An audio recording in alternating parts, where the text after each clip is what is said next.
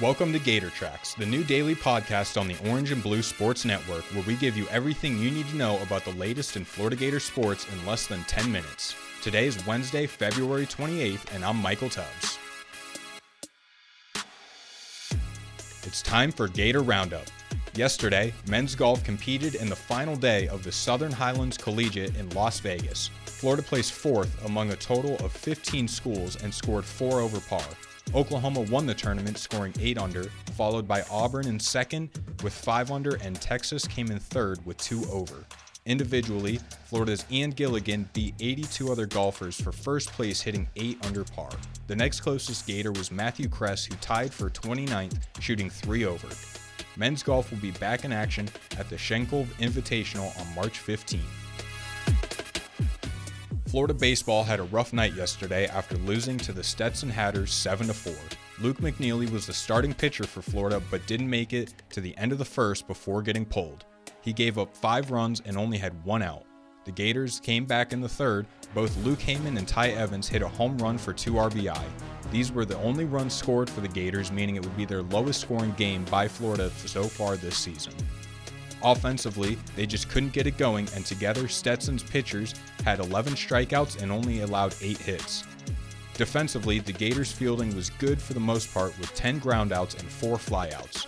Star closer Brandon Neely couldn't get the job done for Florida when he gave up two runs in the eighth. The first came with runners on first and second. He gave up a single, allowing Jaden Hilton to extend the Hatters' lead by two. He was then pulled when he walked a batter to load the bases and then walked a man home at the next at bat.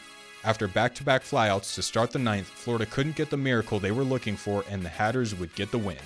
The biggest problem with this game is the Gators turn around and play the Bethune Cookman Wildcats today, followed by a three game series with Miami this weekend starting on Friday.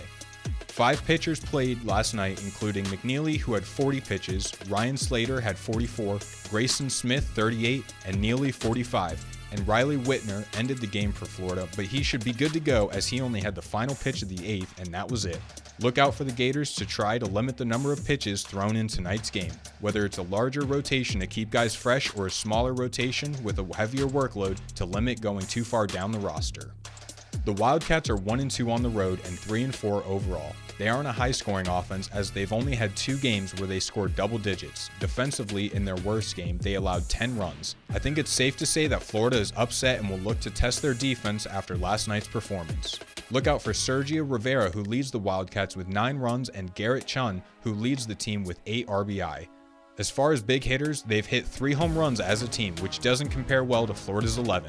The Gators will look for their sixth win starting tomorrow at 6:30. In today's SEC featured, men's basketball had some close games. Mississippi State had the lead over Kentucky for almost the entire game and held them to 35 points in the first half. The Wildcats would then go on to score 56 in the second and took the lead with 4 minutes left. The Bulldogs couldn't come back and Kentucky won 91 to 89. Reed Sheppard gave the Wildcats 32 points while coming off the bench. Moving on to LSU and Georgia, who did almost the same thing. LSU was on top, and with five minutes left, Georgia made a late push. However, it wouldn't be enough, and LSU won 67 to 66. Lastly, at the bottom of the SEC, Vanderbilt beat Arkansas on the road 85 to 82. Ezra Manjon and Tyrin Lawrence combined for 43 to lead their team to a win. And last up, let's see what Gator Sports has going on tonight.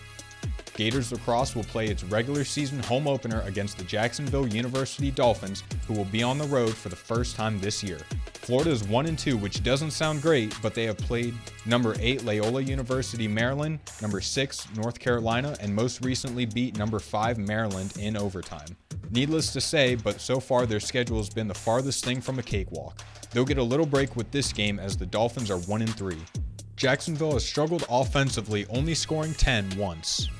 Their leading scorer is Mackenzie Boyle. She is tied for the most goals on her team with four and leads the team in assists with three.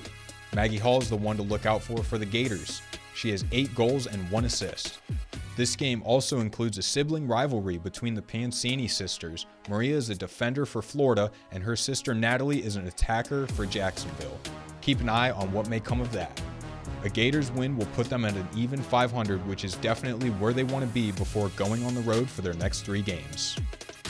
Men's basketball is back as they take on the Missouri Tigers.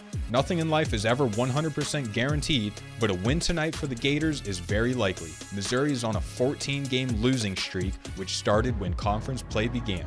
They are dead last in the SEC and 8 and 19 overall. Their record doesn't show it, but Missouri isn't a team to take lightly. They have the ability to keep games close as Ole Miss only beat them by 3 and surprisingly, Tennessee only beat them by 5.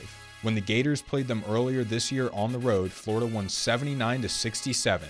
With that being said, Tamar Bates had his best game this season in that game, scoring 36 for the Tigers.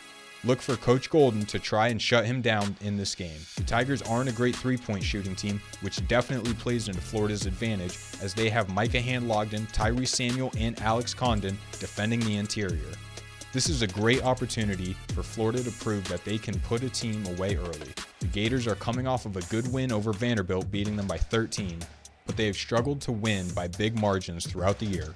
Back to back double digit home wins would be a good confidence boost as the Gators' last three games of the regular season are South Carolina on the road, Alabama at home, and closing out the season at Vanderbilt. Being able to control a game and close it will be important with the SEC tournament only two weeks away.